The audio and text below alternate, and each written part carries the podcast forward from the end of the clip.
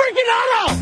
This this is Brock and Salk. Brock Huard and Mark, Matt, Marcus. Sorry about just Mike.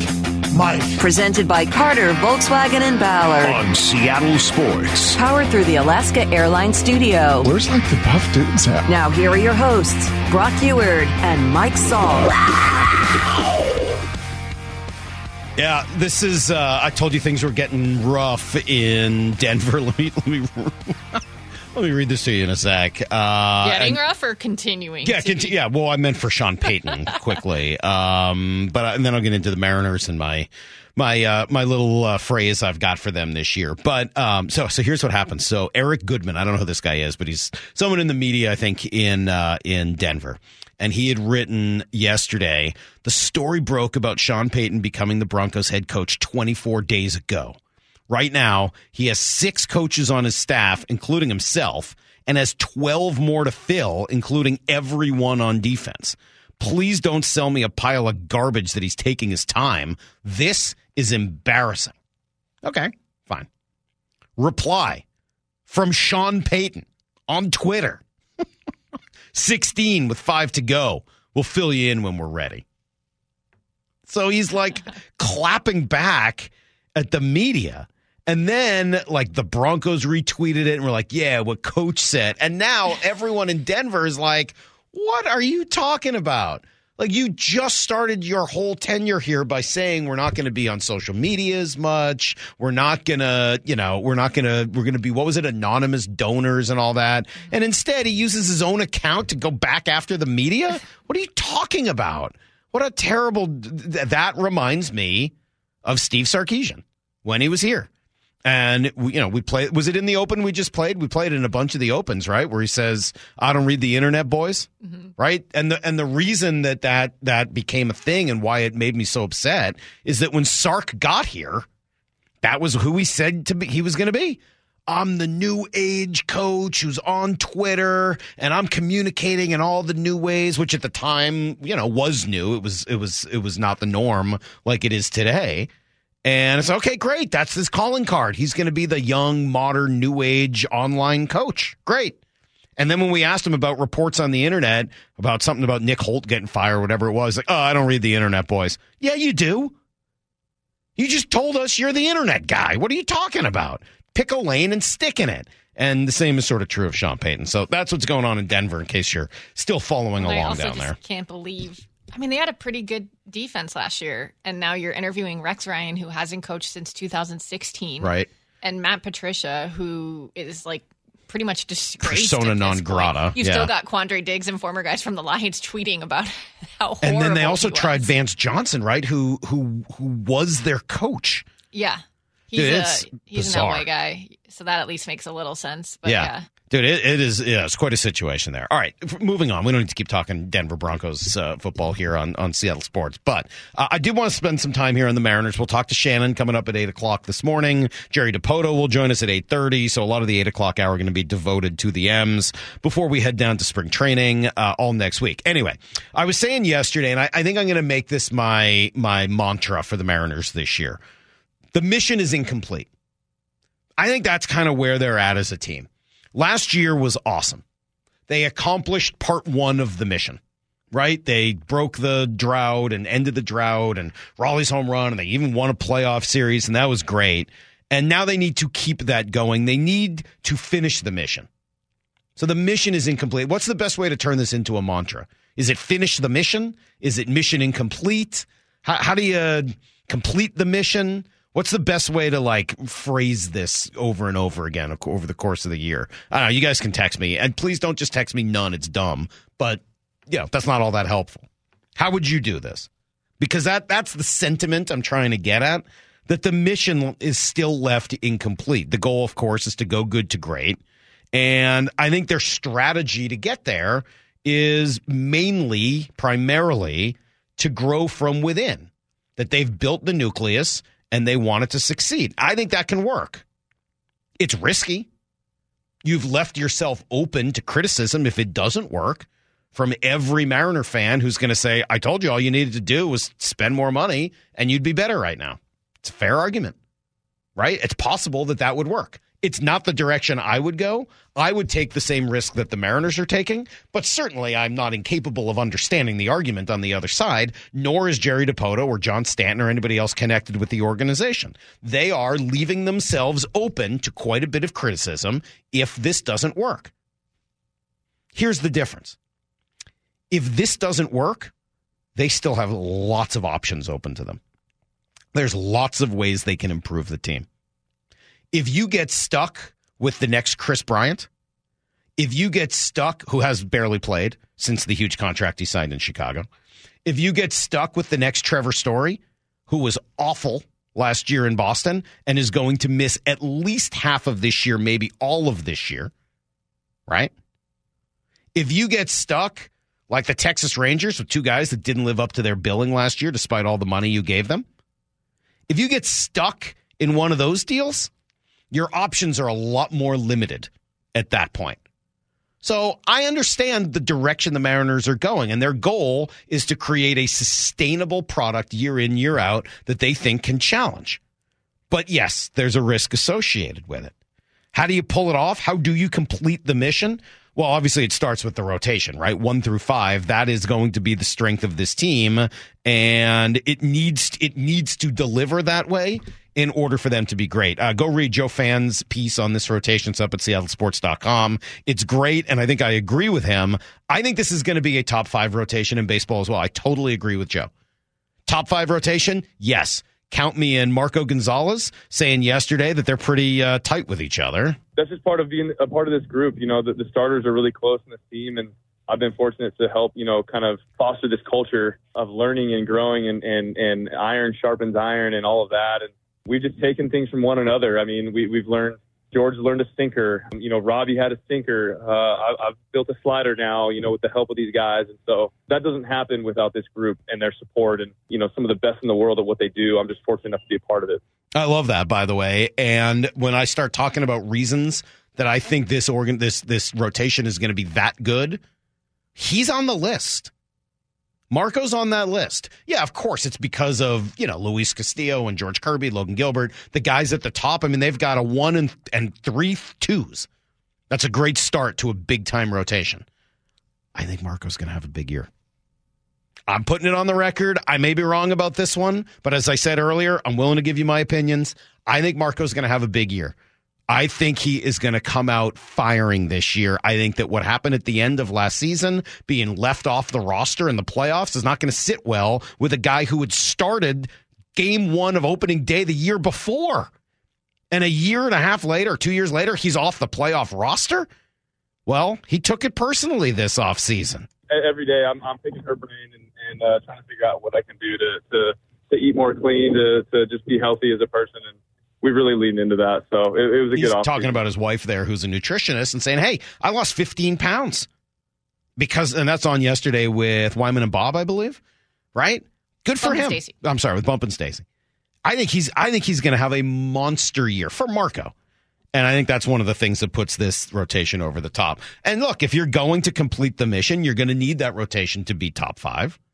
You're going to need your sort of mid prime veterans to maintain. Ty France, good news, as we said yesterday, he was hurt last year, which spells, I hope, uh, a, a, a, an opportunity for him to get back to being the Ty France you need him to be. It means J.P. Crawford and Suarez and Teoscar and those guys, they've got to at least hit their baseball card. And it means that their skill in winning one run games is going to need to continue. I think it will. I have a lot of confidence. I think that their speed and their ability to steal bags late and their bullpen are going to continue to help them in those spots. I think another guy that I predict big, big things for this year is Matt Brash. He has certainly been the talk of camp early on, which actually makes me a little bit nervous. But I think Brash is going to have a monster year won't surprise me if at some point this year we're talking about, hey, who should be their primary leverage reliever, Matt Brash or Andres Munoz? Won't surprise me at all. I think he's going to leapfrog Sewald. And I think at some point we're going to have that conversation of, hey, who do you trust in the biggest moment against the best player, Munoz or Brash? I think the world of Matt Brash and what he's capable of. And I think that will certainly help what they do at the ends of games and winning those close ones. And yes, it's going to need the Astros to come back to earth a little bit. It's going to need them to miss Justin Verlander. it's going to need them to have some problems, right? In order to make up that 16 game difference. Jon Morosi, he was on with Wyman and Bob yesterday, and he was talking about that in particular. The Mariners are getting closer to being a perennial postseason team. But again, they've got to make up 16 games on the Astros to win the division. So where are those 16 games? Where are they? Is it is it a having a full year of Castillo? Is it now the Astros being without Verlander and it looks like McCullers for a period of time as well with the news today that Lance is going to be out to start the season? Maybe. And then if you get Teoscar and you add in Colton and if if Kelenic figures it out, then you know, these are there are some ifs here you're not asking Kelenic to hit 55 home runs. You're just asking him to be what we think he can be. There are some ifs, but some of those things are real, like the fact that they didn't have Luis Castillo all of last year. Like from essentially June 1st on, they played 100 win pace last year. Those are ways, and, and Verlander did leave. I mean, they uh, took a Cy Young Award winner off their rotation. Can they make up 16 games? I don't know. I don't know if they can. What if they make up 10? And and are poised to even surpass them moving forward. What if they make up ten and then beat them in the postseason? Is that good enough? I think so. That would come real close to completing the mission. Need to know. 15 minutes past every hour with Brock and Salk. Here's what you need to know. Up first. I don't like wrists. I said it quite a bit well, over the course of my career, but especially last season, as Ty France was clearly dealing with a wrist injury. And guess what he said yesterday after all of the denials, all of the people who said Ty wasn't hurt? As it turns out, he was. Yeah, I think it, it stemmed from that, that play in Oakland where the uh, Neuse took my arm out. Um, you know, it, there still some lingering to it.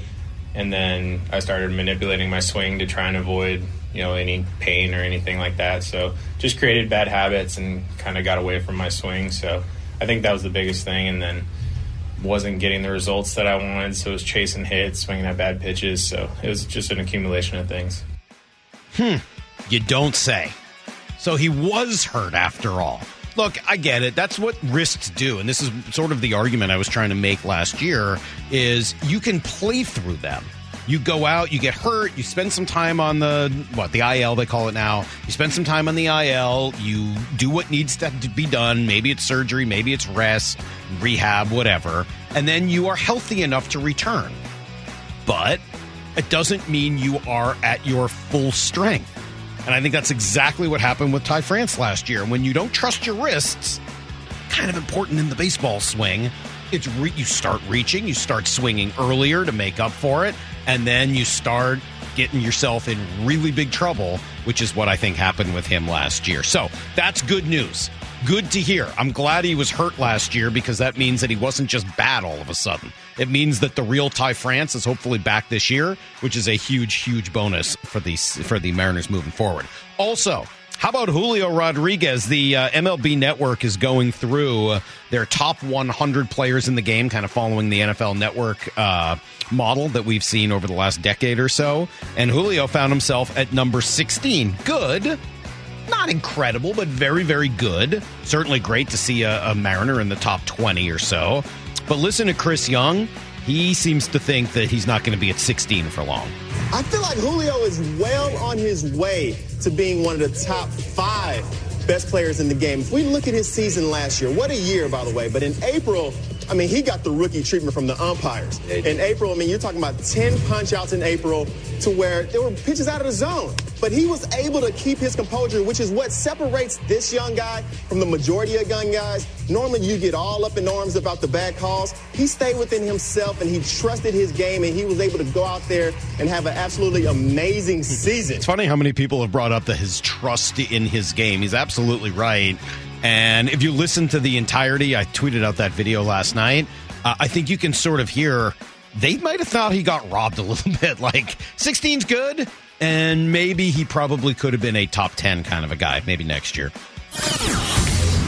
Here's the second thing you need to know. I'm going to say this, and then I want it immediately stricken from the record, but I love what G. Scott told us yesterday. I think the Seattle Seahawks say, hey, you know what? We got about $25 million a season for you. You want that deal? Cool. If not, you're going to have to go out there on the market and find somebody that's going to beat that. and then we're going to rack them and stack them, and we're going to take the gamble with this young guy, this 24 year old Drew Lock. Yeah, it's an interesting way of viewing how to handle Geno Smith. Basically, you sign Drew Lock to be your guy at a couple million dollars, and then say to Geno, 25, take it or leave it. Best and final. We're not messing around with 30 to 35. Sorry. We got 25 million for you. We think that's what you're worth. If somebody else thinks you're worth more, great. And if not, that's what we're going to give you because we need to be able to know what we've got moving forward in order to build the rest of this roster. I think it makes sense. I don't know if you can pull it off. I mean, I don't, you know, there's some some question marks in there certainly about whether or not Drew Lock wants to come back in a scenario like that and then does Geno say yes at 25 million? And I think regardless you've got to know where you're going before you get to free agency because if you have to hold on to 25 million and reserve it for Geno Smith, that's money you can't spend on something else. The whole reason to not spend it on Geno, it's only if you're going to spend it on something else to make your defense significantly better. So I don't know how they pull all that off timing wise, but I like the idea of what we heard from uh, G yesterday. It's also a cap casualty season in the NFL. Titans sort of got this thing started yesterday. Robert Woods, right, uh, wide receiver who just spent a year there. Taylor Lewan, longtime tackle. Uh, Randy Bullock, their kicker, and linebacker Zach Cunningham all were released. Here's the third thing you need to know. All right, we're going to find out just how good the Kraken really are tonight. They take on what appears to be the modern day version of the Big Bad Bruins. Boston's been just the class of the league this year. Big time scoring offense, very good defense as well. Uh, we're going to talk to Joe Haggerty, a friend of mine who covers the uh, the Bruins, coming up at nine thirty this morning. But guess what? The last time uh, Seattle was there in Boston, they beat them and left a pretty strong impression on Boston star Patrice Bergeron. Yeah, it was their forecheck. You know, they're really uh, a hard-working team that was on the puck at all times and uh, had a good transition. They were, uh, you know, playing hard. Um, you know, so yeah, it's, it's a team that uh, we know what they're all about. They're a team that's, um, you know, has, has good depth, but also uh, seems to be playing the right way. And, and those teams are not uh, easy to play against. It's never hard when listening to the sound to determine whether or not a hockey player is talking or not. They just sound different from every other piece of sound that we play here on the station. Look, beat Boston tonight, and again, I think you continue to put pressure on GM Ron Francis to make a move at the deadline. And speaking of that, uh, ESPN insider Emily Kaplan reporting yesterday, an assistant GM told her, "quote I think they've been sniffing around on a lot of possibilities to add to their roster. They still have the big picture in mind to build the right way." But I think they see an opportunity this year and may go for it. Very interesting. That is everything you need to know. And we do that quarter past every hour here on the new Brock and Salk show. I like the the way she worded that too. Was that she asked an assistant general manager for a surprise team that could be the main character of Right. deadline day. So they're talking about a big trade there. Right. Not like, oh, you know, they might make a little move or something. Like, no, they might steal the show. I mean, if you're doing that, you're probably trading Shane Wright, right? I mean, like at that point, you're Yeah, trading. it's not Carson Soucy. No, and that's yeah, that was interesting. The rest of of her piece kind of goes on to say, oh, maybe they would include Carson Soucy. Yeah, maybe. I mean, he could be a part of it. Oh, but teams are be the loath to get rid of a veteran defenseman in a run to the playoffs. Like, no, I think they'd handle getting rid of Carson Soucy just fine. To be fair to Carson, he's played much better recently. I mean, I, we were giving him a lot of grief a month or two ago, and he was really playing poorly. He has played much better since then. They've kind of changed up the defensive pairings, and, and I think that has helped him quite a bit, pairing him with Schultz instead. I think having somebody who's really responsible with him makes him look better and allows him to look for his offense a little bit more rather than having him with another young kid in Will Borgen. So it's a nice move that Hakstol's made, putting Borgen up with Oleksiak and then dropping Soucy down. I think he's gotten more out of both of them in doing that. But when you get to the postseason, you want to try to put Schultz and Oleksiak back together, right? And have your number two defense be intact, which means either Borgen or Soucy's probably not going to be on your postseason squad. So how do you how do you plan for that now? Now that's going to be part of what they have to do here heading into the deadline. All right, I was thinking about uh, NFL decision makers yesterday and just people in, who cover that league in general, and it dawns on me that many of them forget about one of the most important things in life. Tell you what that is next. Brock and Salk, Seattle Sports on 710 and the Seattle Sports app. You're listening to Brock and Salk Powered through the Alaska Airlines Studio. on Seattle Sports and the Seattle Sports app. What's that phrase people keep using now? Lost the plot. That seems like it's the new thing, right? People keep saying people have lost the plot. Have you heard that or seen that anywhere? Sure. It just seems like one of those. Uh, it's a phrase that's caught fire recently, and I, I found myself thinking about it last night in regards to NFL teams and specifically the media. Sort of the, the the the NFL media complex covering the league. That at times I think they lose the plot that they get caught up in the details and occasionally forget the goals if that makes sense. It's and i can be a little bit more specific about that but it's like they think in a small area with blinders on and sometimes forget what's the big goal here? To build a super bowl winner right? And i and i think that there's a lot of the well this guy's on that team so that's where he's going to be. And it's weird that that happens more in the NFL than in any other sport but it does seem to, right? And and and I'm not entirely sure why that is, but it does seem to go that way where NFL players are deemed to be where they're at until they're not anymore, right? And so I think that there's this like, well, of course the Seahawks are going to bring back Geno Smith. He was good for them last year. Okay. Maybe. But isn't the goal to upgrade? Isn't the goal to get better? Now, maybe there's other ways to get better. I'm not saying that Geno shouldn't get back or shouldn't be back here, but I'm always sort of surprised by how simple NFL media folks tend to make things, which more might explain that conversation we've had a few times now of why is no one even mentioning Geno Smith, who's listed as a top five free agent virtually everywhere as a possibility for any of these other open quarterback jobs in Atlanta, in New York, in Las Vegas, in Indianapolis, in Houston. Like there's a million teams that need quarterbacks, some of which are talented. I have not read in San Francisco. linking him to one, other than mostly people here wondering if he might follow Dave Canales. Uh, Tampa Bay. I've not seen any national reports like, oh, the Jets might want him back, or the Falcons might like him. the Giants might want. Like there are so many teams that could be interesting fits for Geno Smith. And maybe it's just that the league doesn't value him and doesn't think he's that good. I don't think it's that. They know he just had a great year. I think it's this just sort of bizarre view in the NFL of like, well, it's already happening, so it'll probably just keep happening. And I think that is the way the NFL operated for a long period of time. Whatever was happening, people just sort of, you know, kept doing it. And I, I found myself thinking about this yesterday uh, in listening to some of KJ Wright, our friend KJ, who was on yesterday with Wyman and Bob talking about Geno. The price is above 30, yes. The price is above 30. The years, what are we talking about years wise? Yeah, yeah. I just here's my thing, guys, with quarterbacks. I'm, I'm gonna be I'm gonna be honest here. When I sign a quarterback to my team, this is should be this is the guy. He is the guy. And the goal is can this quarterback bring me a Super Bowl? Can he bring me a championship? Yes or no? Thank you, KJ. Yes, that is the question. Yes or no? We're not talking about we're talking about quarterbacks in general. Yes or no? And if I don't feel like this quarterback can bring me a Lombardi trophy, my mindset should be let me add more pieces to the puzzle. Let me keep adding guys to the puzzle. And then, because salary cap wise, when you do pay the kind of money, it shrinks what you can do as a team. So let me pay guys that I know that can do it, that I can trust to do it, versus putting all these eggs in one basket. I, I, I think he's so right about that, and and and I think we do need to keep asking those questions with all of the moves the Seahawks make this offseason. Right? I, I just I hear a lot of the like, well, you know, this defensive lineman's been there, so he'll probably be back next year. But they weren't good last year on the defensive line. Why are we okay with that? Well, you know, he's a capable NFL player. Yeah, but they need to get better. like and, and in a bunch of different spots. So I don't know whether losing the plot is the right thing to say, but it's just so funny. I, I, I like development.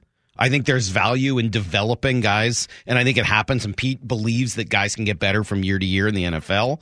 Um, I think that's true, and I like offering your guys an opportunity, maybe above people from the outside, because I think you've brought them in for a reason, right? There's a reason you drafted that person over someone else. You saw something in them, and you want to try to get that out of them.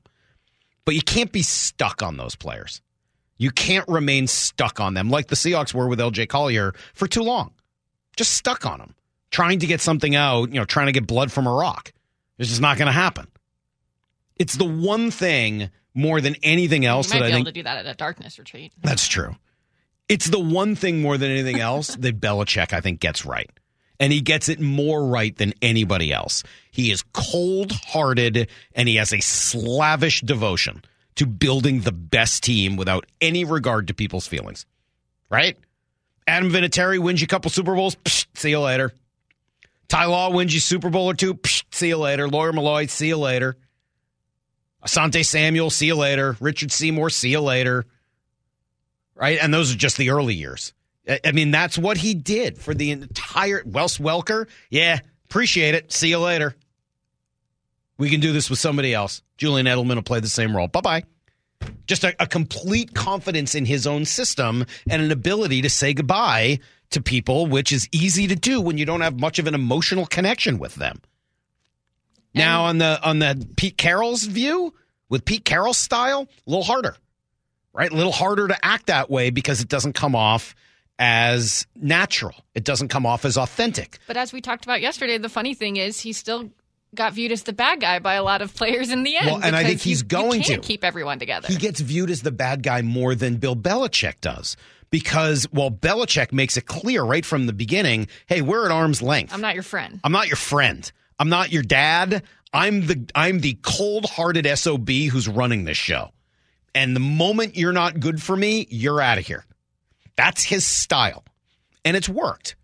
Most NFL coaches are now moving away from that style because it's hard to do, as we've seen based on the failure of essentially every single Belichick tree coach who has tried to pull it off anywhere else.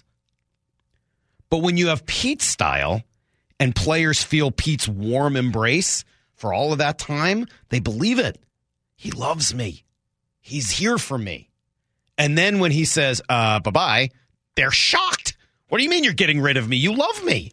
Lindell How White could you get rid of Brandon me? I'm your own son. Called it getting. They felt they got finessed. They got finessed. It's terrible. Oh, this guy loves me, and now he's getting rid of me? How could you get rid of me?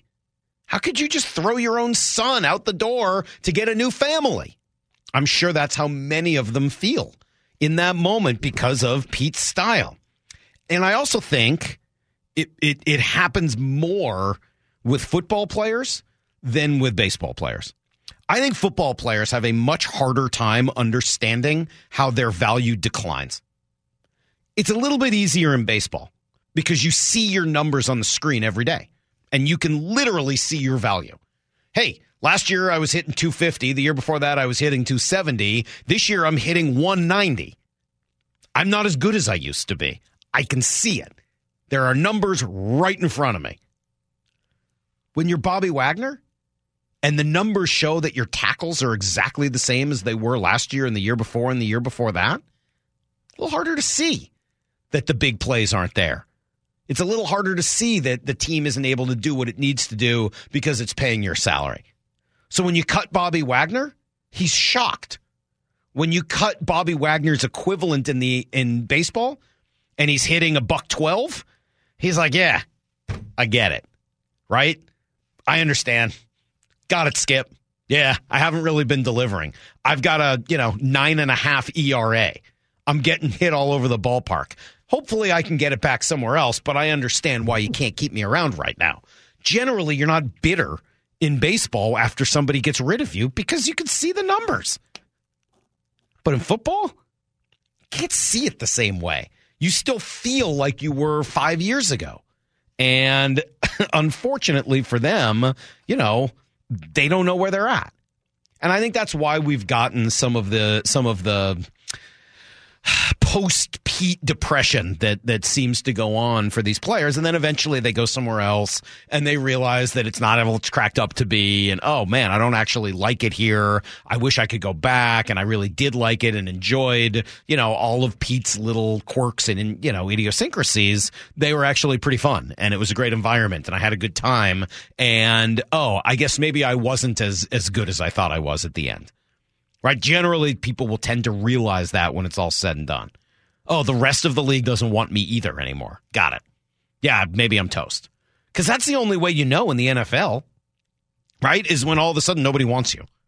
And you find out that your value is not as high as it once. Well, wait, everybody wants me. I got, uh, you know, 75 tackles last year. Nobody wants you. Oh, Really? Yeah. There's no market. Okay. Maybe I'll retire. Yeah. it just it's it's a remarkable difference and and I found myself thinking about that as, you know, thinking about those those the sound that we were playing you yesterday from those guys kind of complaining about Pete Carroll and and and that sort of uh, the way the system ends up rubbing people the wrong way over time, and then thinking about you know how hard it is to deal with someone like Geno Smith, who sees his value one way. And it, it it's harder, I think, for football players to see the big picture. Remember talking to KJ about some of this, or Bobby, or any of those guys, and you're like, yeah, I get it. But can you really play pay a linebacker X, Y, or Z when he's reliant on the dudes up front? Um, and they don't think about that, right? And KJ finally is like, yeah, I guess that makes sense. And I'm not saying that to put him down at all. KJ's a smart dude. And when called upon to think about that stuff, he does. But as a player in the league, players aren't thinking that way.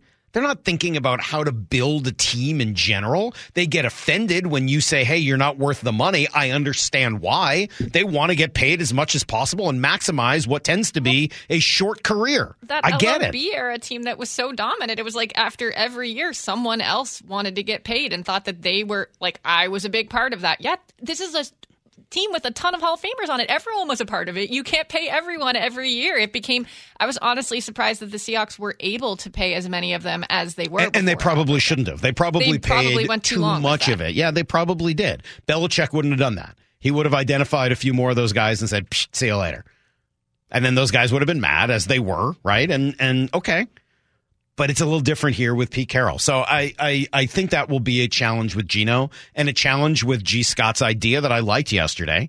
Offer him twenty five and say, "Take it or leave it." We're signing Drew Lock. Geno's going to say leave it because he's going to try to maximize his value, which he may be wrong about. And he may not sign. That's the risk, right? You say take it or leave it, and he says, okay, leave it. All right, now you're now you're in it. Now you're going with Drew Lock next year. That's a it's a challenge. So we'll talk to Bob Condotta coming up here in a couple of minutes. Uh, we'll do a little Blue 88 with him, and uh, yeah, I'm looking forward to that. We've been uh, kind of going rotating through a few people with uh, Brock out over the course of this week. Who, who tomorrow? It sounds like we've got uh, Mike Lefko in with Ryan Rowland-Smith. So a lot of baseball talk, a lot of big baseball conversation tomorrow, and yes, we'll have quite a bit more of it today. Shannon Drayer is going to join me coming up here in about 15 minutes, and then Jerry Dipoto at 8:30. Uh, that must mean it's GM day here on the station, which means that John Schneider is also going to be on the station at four o'clock this afternoon with Wyman and Bob. So if you didn't catch any of that last week, uh, he is doing that every Thursday between now and the end of April, uh, the first round of the draft. So make sure uh, you tune in a little bit later this afternoon, four o'clock, as John Schneider will join Wyman and Bob. Right now, we'll Blue 88. This is Brock and Salk's Blue 88. Blue 88! Blue 88! We take you to the field as Brock Huard breaks down three football questions as only he can. Now here's your hosts, Brock Huard and Mike Salk. All right, generally three good football questions for Brock, but of course he's out today, and so the legendary Bob Condotta, of the Seattle Times, taking a few minutes to answer three football questions. Hi, Bob. How are you? Hey, Mike. Uh, good. How are you doing? It's good to uh, good to have you on. Appreciate it. Let me uh, start here, and I'll start with Geno Smith, of course. Why is no one nationally even mentioning Geno Smith as an option in any of the other quarterback needy cities? Um, well, I think you're seeing him mentioned a little bit in Tampa Bay because, especially now that Dave Canales is there. But yeah, I, I just think maybe there's some there's some bigger names out there, and people are waiting to see some of the dominoes that fall first with Derek Carr and stuff like that.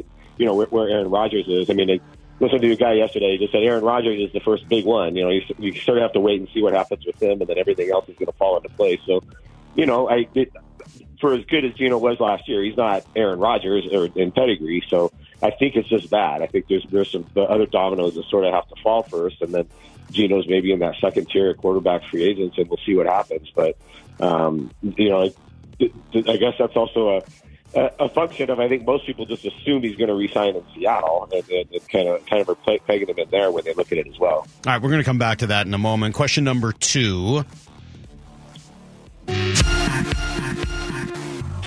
How active in general do you see the Seahawks in free agency this year? It's obviously not been a huge part of their building process for the last decade. Do you think that will change at all this offseason? Yeah, that's a, I, probably not. I, I really don't think they're going to change their philosophy at all. I think they feel like last year helped validate a lot of what their philosophy is. Um, you know, they also cap space always goes so much quicker than you think it does, and especially with all their draft picks this year. You know, they got to save about ten million for their draft picks, and so it's the one. You know, it's, great to have a lot of draft picks, and when you're a fan and you look at the cap space and you're like, oh man, we could do this, this, and this. You got to remember that with ten picks and a couple of them pretty high, you, you suddenly have to carve out a lot of cap space for that. So, and John likes to keep flexibility. Um, you know, he, he always likes to have enough going into the season for things that can happen, like uh, uh, like trading for Jadeveon Clowney if a guy like that becomes available in September. You know, he always says it's a 300, you know, roster building's a 365 day a year thing. It's not just, you know, it's not just, you know, these five days in March or the draft or whatever. So I, I don't know that they're going to deviate a whole lot from that. That said, I think they're going to do something with the defensive line. Um, you know, center, we'll see. I think that's a spot they need to do, and then receiver. I think you know, I think they got to add something there. So I, I see a couple of spots I think where they could definitely try to target some specific guys and do something. Hmm. Good stuff. All right, question number three. The biggest uh, surprise of this offseason will be what? Um, well, I mean, I, sorry, I, I got a little bit of a cold. I'm trying to shake it off here. Um, I think if they, you know, if they don't re-sign Geno Smith, I mean, that would be it to me. I mean, not re-signing Geno and, and, and not having to go at it another way. I also, I still just think doing, they're going to do something early in the draft with the quarterback. I, you know, I think everybody just assumes they re-sign Geno and then quarterback's not a priority. But I, you know, I think, you know, as Pete Carroll called it, you know, a great opportunity having these picks this high and we all know the greatest, you know, the, the greatest thing of value you can have in the NFL is a good quarterback on a rookie contract. And so, even if you're committed to Geno for for for the immediate, that doesn't mean you don't look long term and be like, if we can get one of these guys, we really go at it. So, you know, I, I think I think maybe nationally that could be it. You know, they could re-sign Geno and then still take the quarterback in the first round with with one of those picks, or you know, if they trade down and, and, and acquire um, you know, a multiple pick somewhere in the late first or early second or something like that. Hmm. That would be interesting, and something we've talked a little bit about, whether it's Hendon Hooker or you know some of these second round options as well. All right, that's Blue eighty eight. But since I've got you and you woke up to talk to me. I appreciate that, especially dealing with a cold. Uh, let me let me run through and come back to some of that, and, go, and starting with Geno.